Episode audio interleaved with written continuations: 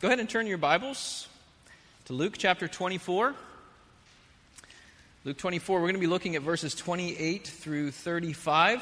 Coming to the end of Luke's gospel, if you're new with us, uh, we have worked verse by verse through the gospel of Luke over the last uh, more than two and a half years, and we are coming to the end quickly. And this morning, as we look at Luke 24, 28 through 35, we see the second half of the story of the two disciples who are journeying from Jerusalem to Emmaus.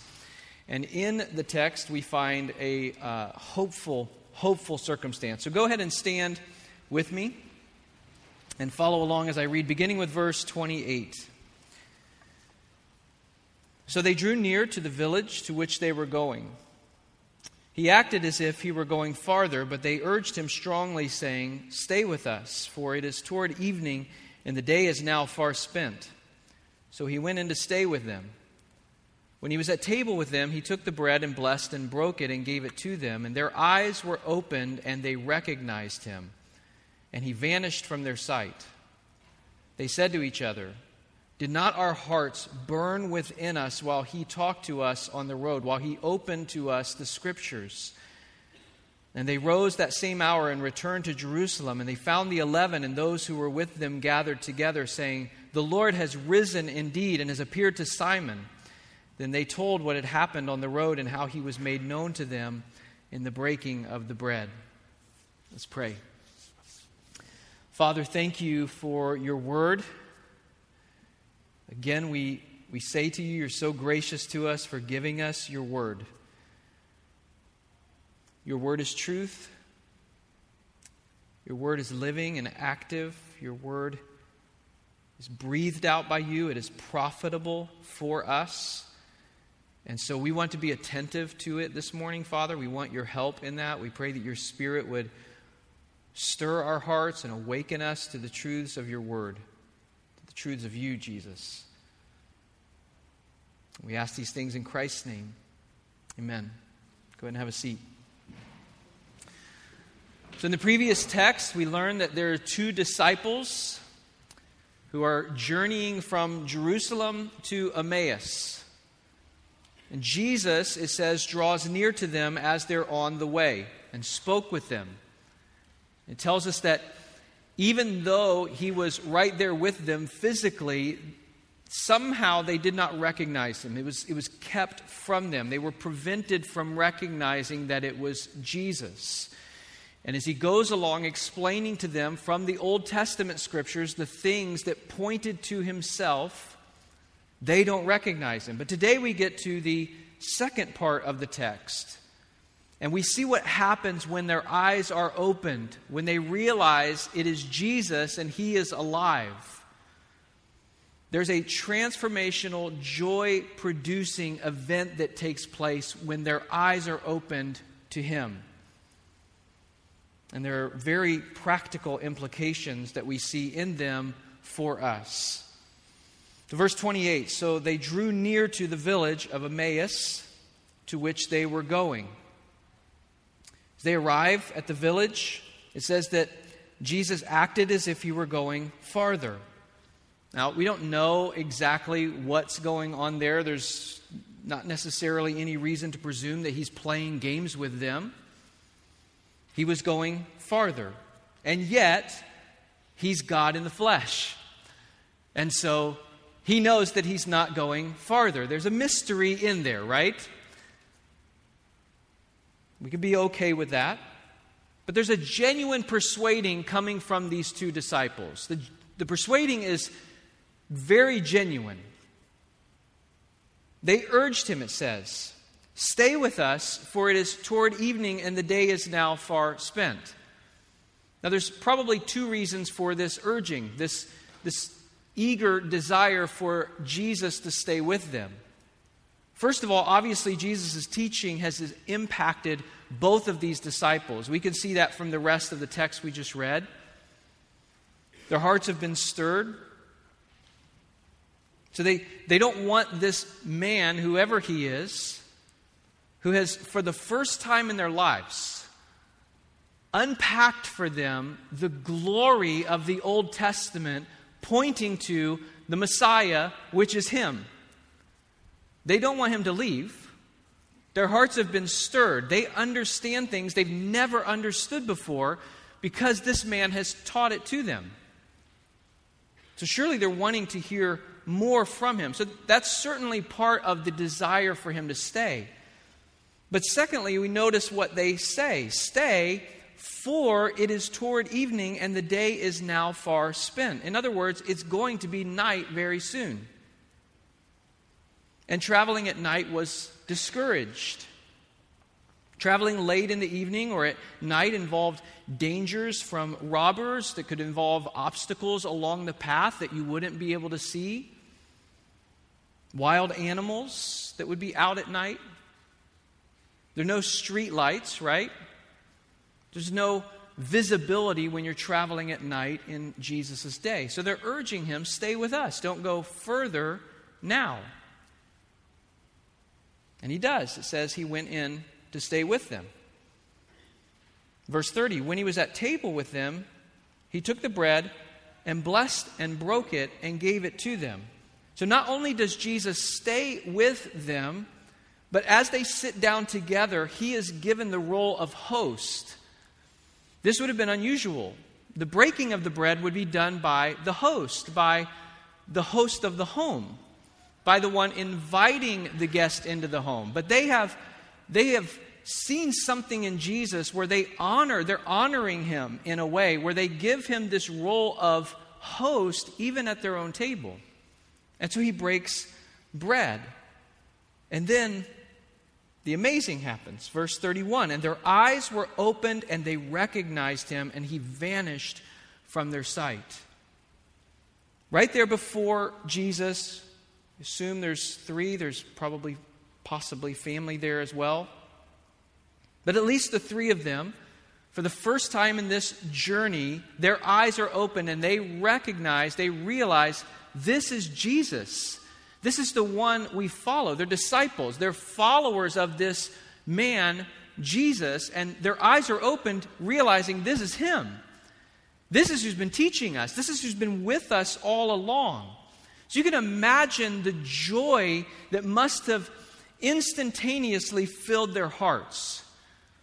If you remember or know the story in John's gospel of Mary when she encounters Jesus in the garden after his resurrection, and he's hidden from her eyes. And then there's that moment where Jesus says to her, Mary. And her eyes are opened, and she proclaims Rabboni, which means teacher. And the scriptures there tell us that she began to cling to him because of this instantaneous joy and longing to be with Him. Certainly, these two disciples are feeling that same intense joy. They want to be with Jesus. They want to stay with Him. They're feeling thankfulness and joy and a desire for this time with Him to continue. And yet, the very next phrase tells us He vanished just disappears. Jesus' glorified, resurrected body, which is a body. We will see that in the next sections. His glorified, resurrected body possesses qualities or abilities, enables him to appear at will, to disappear. We see in other Gospels where he he appears in rooms where doors have been locked. Almost before they fully realize what has happened, he's gone. I mean, how, how much has it taken into their heart before he just vanishes? Certainly, they wanted him to stay, right? If they had wanted him to stay on the road when it's getting dark and they don't recognize him and they're urging him, stay, stay with us, don't go further. Certainly, now that their eyes are opened to the truth that this is Jesus risen from the dead, they long for him to stay, and yet he goes. And as we see in the following verses, though they long for him to be present with them, even though he goes away from them physically. His going away doesn't keep them from actively responding to their belief and their knowledge that he is alive. When you consider in John's gospel, Jesus has prepared them for this. Now, this is his ascension that we see here, but it's coming. In the next few weeks, we're going to look at the ascension of Jesus, where he will leave them bodily for a long, long, long time, for them for the rest of their lives on earth. But he says in John's gospel, when he's preparing them for that, it's to your advantage if I go away, because if I go, then I'll send the Helper, the Holy Spirit. Certainly, they wanted him to stay. Certainly, they would say, Yes, we wish Jesus was here with us still presently, in bodily form, here with us. But his leaving doesn't affect the practical response to their faith and knowledge that he is alive. They still do something with that knowledge, they still do something in response to that faith. Verse 32 they said to each other, Did not our hearts burn within us while he talked to us on the road, while he opened to us the scriptures? So the first thing that they do is rejoice in the truth of his resurrection together. There's this gospel community that's happening among them. They recount the things that took place, they worship him. They're speaking gospel, the things that he taught to them along the way, and the response that was happening in their heart. Didn't our hearts burn as he opened to us the scriptures? Their excitement is understandable as they reflect on what has taken place in their heart as Jesus has explained the scriptures to them. It's understandable that they would be excited, that they would be joyful. Paul tells us in Romans 10 17, faith comes from hearing and hearing through the word of Christ. So, one of the things that happened because of that journey, because of that time where Jesus is teaching them, speaking the word of Christ to them, the gospel of Christ, one of the things that happens because of that journey is that their faith has been strengthened because that's what happens when God's word is taught and put into our hearts. Faith comes from that. Faith comes from hearing and hearing the word of Christ. But also, Paul says in Romans 15 4, for whatever was written in former days was written for our instruction, that through endurance and through the encouragement of the scriptures we might have hope. Now, Paul in Romans 15 only has the Old Testament. God's using him to give us the New Testament. So what he's talking about in Romans 15 or uh, 2 Timothy 3:16, whenever he's talking about the scriptures, he's talking about the Old Testament, the very words that Jesus is unpacking for these two disciples on the road to Emmaus. And so another thing that has happened is that these disciples are given hope. Hope because through the encouragement of the scriptures, they realize the necessity now of Jesus' death and the victory of his resurrection. Their hope is now revived. The scriptures, rightly understood and embraced, bring hope. These disciples have gone from dejected to joy filled. They've gone from being full of despair to being filled with hope. All because of Jesus. All because of His word being planted in their hearts. All because they recognize Him now. Now they know Him and they believe in what He has done to save them from their sins. And that doesn't, that doesn't push them away from community and and being together, it draws them closer together. Imagine these two disciples. Imagine here Jesus disappearing as soon as they recognize this is our Savior.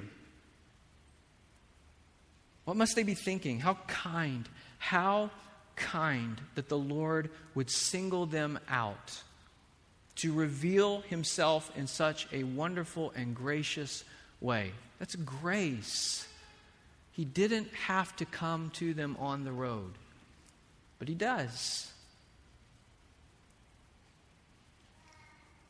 And they're filled with joy and faith and hope, so filled with joy and faith and hope that they must go and tell others. That's the next practical response that we see from these two who now know and believe that Jesus is alive. Verses 33 through 35. And they rose that same hour and returned to Jerusalem. And they found the eleven and those who were with them gathered together, saying, The Lord has risen indeed and has appeared to Simon. Then they told what had happened on the road and how he was known to them in the breaking of bread. So they go and they return to Jerusalem. It says they found the 11. Now, this is the first time that the apostles are referred to as the 11. Up to this point in Luke's gospel, it's been the 12, right? But Judas is gone now. Do you have the 11 remaining apostle, apostles? But Luke is using this as a title. It's just a title for the apostles gathered together. It doesn't mean that all 11 were necessarily there. In fact, we know from John's gospel that Thomas was, in fact, not there when these two come. So it's simply a title. The apostles, at least some of them, and some others were gathered together. And likely, in light of what we find out in this section of the text, it's pretty exciting. There's a worship service that's taking a place among the 11 and those gathered with them. And so the two disciples who have been on the road to Emmaus come to this place where the 11 and the others are gathered together. And before they can get out their incredible news, they're told something. The Lord has risen indeed and has appeared to Simon. So, between verses 12 and verse 34 in Luke's account, the Lord has also appeared to Peter. And so, this gathering of the 11 and others are celebrating this truth that Jesus is alive. He's risen from the dead. They're overjoyed that their Savior lives. They are eyewitnesses of this. And so when these two disciples arrive, they don't even get the chance to share their eyewitness account before they're told Jesus is alive. But that doesn't spoil their joy. Is that one of those circumstances where you go up and you're expecting to tell someone something and they beat you to the punch, right? They, oh, yeah, I already knew that.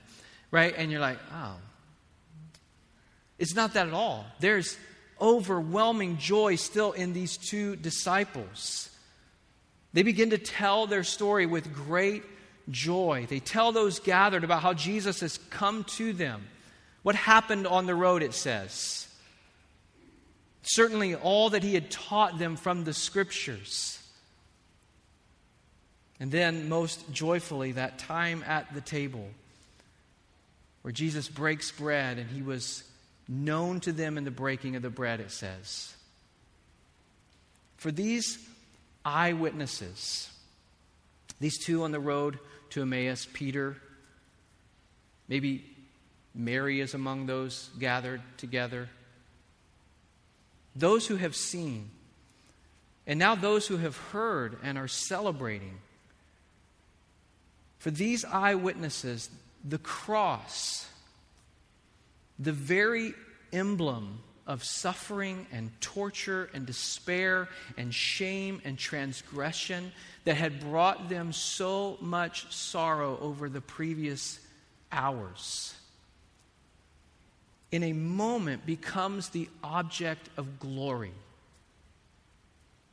because Jesus is alive. He's no longer dead. So, what happened to him on the cross, they now know makes sense and was not the end of him. It was the way of redemption and salvation for them and for us. Peter writes in his first letter, 1 Peter chapter 1 verse 3, "Blessed be the God and Father of our Lord Jesus Christ. According to his great mercy, he has caused us to be born again to a living hope through the resurrection of Jesus Christ from the dead." These disciples are experiencing that joy and that hope. This is the hope and that not only they but that we can have. This is the joy that they know and we who are in Christ know. It's a hope that does something. It's a hope that impacts the way that we live. The resurrection of Jesus Christ has practical effects on our living. We see it here in the text. We see it with these two uh, uh, disciples.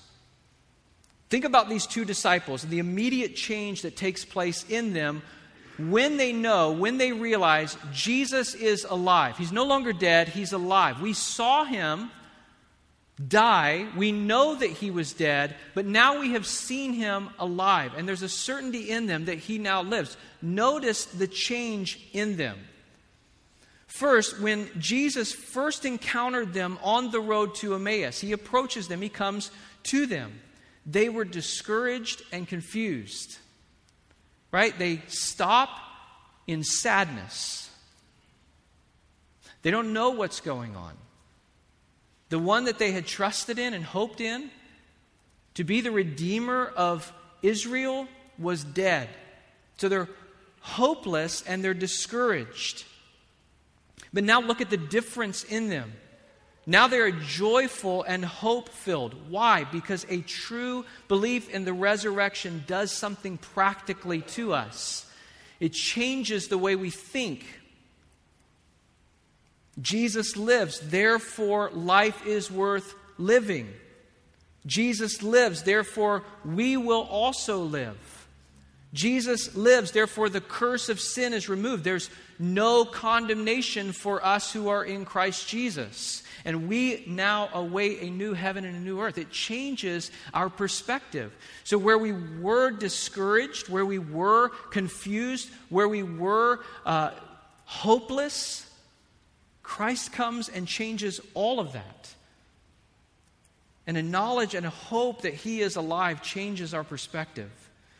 But secondly, there's another very practical effect that a knowledge of the resurrection brings to these disciples. Notice that when we started our text today, they draw near to the village to which they're going.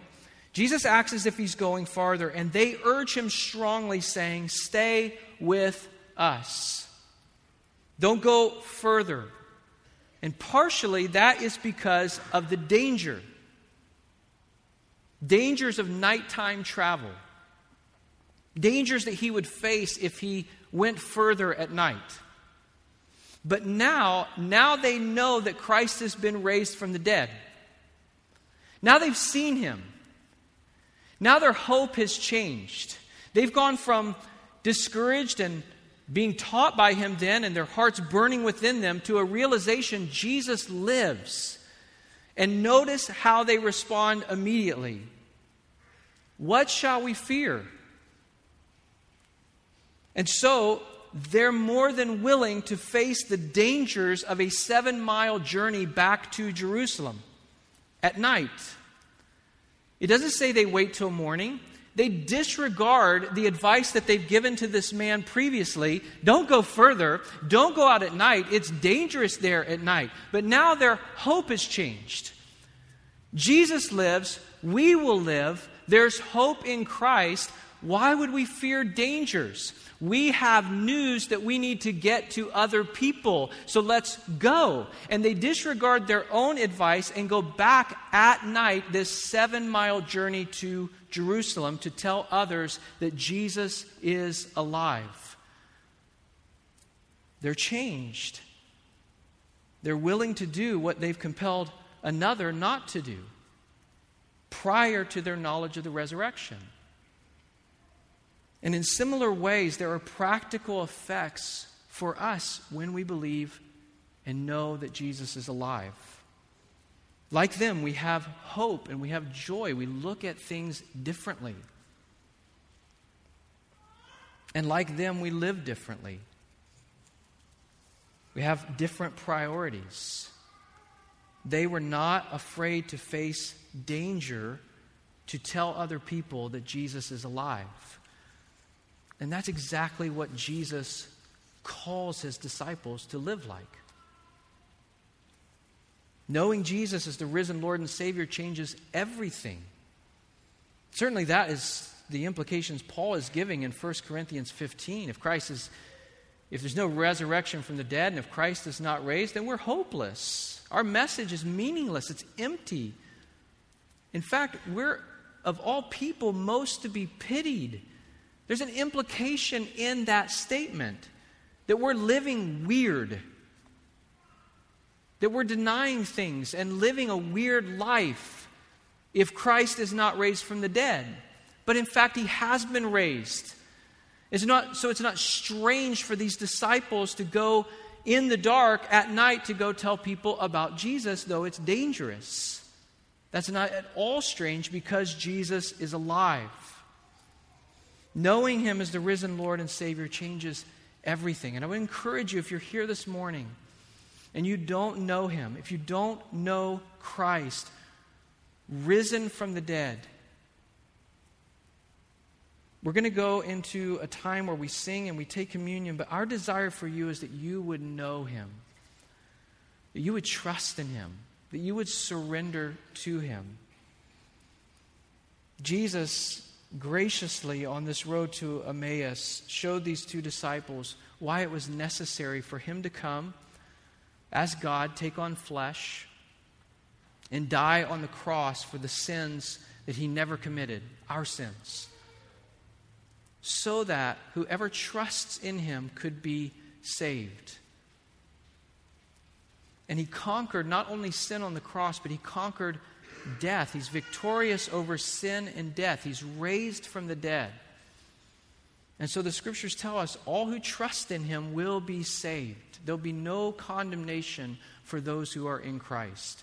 If you don't know him and you would want today to pray with someone and surrender to him, I would encourage you to go to the prayer room as we sing. Joey and Terrence will be there to meet with you. They would love to pray with you and talk with you. But for those of us here that remain here, we're going to go into a time of communion. And I want us to consider together the last part of the text. They told what had happened on the road and how he was known to them in the breaking of the bread. He was known to them in the breaking of the bread. There's a practical response for us who believe and know that Jesus is alive. There's many practical responses, but one of them is that we take the Lord's Supper together. A belief in the resurrection translates to a belief that Jesus is made known to us in the Lord's Supper. As the bread is broken, as we drink together from the cup. Jesus is alive, and one way that we know him is in breaking bread together. I would say that in two ways. He's known to us first in that we participate with him. Paul says that in 1 Corinthians chapter 10. The cup of blessing that we bless, is it not a participation in the blood of Christ? The bread that we break, is it not a participation in the body of Christ? And that word in the language that this is written in, in the Greek, is the same word that's used in Acts 2:42 that's translated fellowship. That they devoted themselves, the, the, the disciples devoted themselves to fellowship. And what Paul says is when we take the bread and the cup, we're participating, we're fellowshipping, fellowshipping together with the Lord. We believe that. We believe that coming together and taking the bread and taking the cup, He's made known to us in that we're fellowshipping together and with Him. And secondly, he is known to us in taking the Lord's Supper as we proclaim our belief to one another. That's what Paul says in the next chapter in 1 Corinthians 11. I received from the Lord what I also delivered to you that the Lord Jesus, on the night when he was betrayed, took bread, and when he had given thanks, he broke it and said, This is my body, which is for you. Do this in remembrance of me. In the same way, also, he took the cup after supper, saying, This cup is the new covenant in my blood. Do this as often as you drink it in remembrance of me. For as often as you drink this bread and drink the cup, you proclaim the Lord's death until he comes. That there is a proclamation, a gospel proclamation, each and every time we take the bread and take the cup. We're saying something as we do that. We believe. We believe that Jesus came and died for our sins, that his body was broken, his blood was shed, and that he's coming back again. You proclaim his death until he comes. We believe he's alive and we believe he's returning. And so we believe that He is known to us as we proclaim that belief to one another. Just as these disciples went and gathered with others to proclaim what they so joyfully believe that Christ died and was raised, the only hope of salvation for sinners like me and like you. We too gather and we proclaim our belief in his death and that he lives. And the Lord's Supper is a means of doing that. He's made known to us as we take the bread and the cup because we participate with Him and we proclaim truth about Him to one another. And so let's prepare our hearts to that end. Let me pray. Father, thank you for your goodness and your grace. Lord, we thank you for your word. We thank you for the gospel. We thank you for Jesus who came and died and yet now lives. And what a joy it is that for these weeks we can just celebrate again and again the resurrection of Jesus Christ.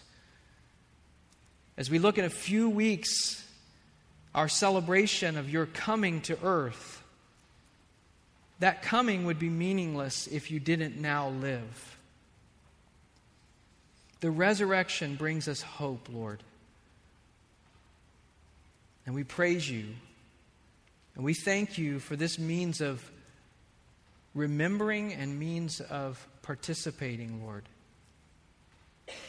That we have a means of responding in faith, that we participate with you. You're made known to us as we fellowship together and with you in taking the bread and the cup. And you're made known to us, Lord, as we proclaim the gospel message to one another, unashamed.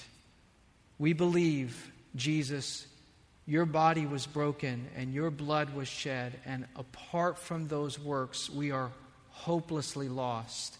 And we believe that you now live, raised from the dead, and that you are coming again to rescue us.